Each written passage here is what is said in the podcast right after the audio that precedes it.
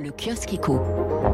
Comment l'économie s'adapte à la déferlante Omicron? C'est la une des échos ce matin. L'absentéisme euh, lié à la vague des infections reste contenu dans les entreprises. Le Figaro Économie consacre sa une au e-commerce et au boom des places de marché, le nouveau Graal du commerce. Les grandes enseignes proposent sur leur site en ligne des produits de vendeurs extérieurs pour développer leur rentabilité. Le journal L'Opinion s'intéresse aux grandes manœuvres et petits ajustements pour 2022 au sein des états-majors du CAC 40. Le mandat de Stéphane Richard n'est pas le seul à arriver à échéance cette année.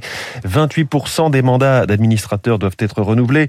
Le journal passe au crible pas mal de situations, notamment celle de Paul Hermelin chez Capgemini, Jean-Paul Agon chez L'Oréal, Benoît Potier du côté d'Air Liquide, Charles Edelsten et Bernard Charles chez Dassault Systèmes, Paul Hudson chez Sanofi, Guillaume Faury à la tête d'Airbus ou encore Jean-Laurent Bonafé chez BNP Paribas. Les ventes repartent à Paris, c'est à lire dans les pages régionales du Parisien. Après des mois difficiles, le marché immobilier est à nouveau dynamique depuis la Toussaint. Visites, promesses et transactions sont au rendez-vous.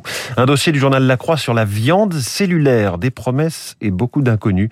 Plusieurs startups ont procédé l'an dernier à d'importantes levées de fonds pour produire une viande cultivée en laboratoire.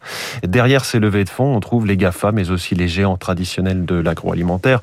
Tout cela dans une perspective où la consommation de viande en Afrique devrait bondir de plus de 200% d'ici 2050, là où elle a commencé à stagner en Europe et aux États-Unis.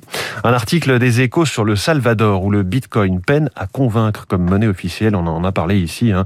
le pays d'Amérique centrale a donné cours légal à cette crypto-monnaie il y a quatre mois maintenant, mais habitants et commerçants euh, la boudent complètement. Euh, le, le Bitcoin n'est pas non plus réellement utilisé par les expatriés, notamment aux États-Unis, qui auraient été censés euh, envoyer de l'argent à leur famille restée au Salvador.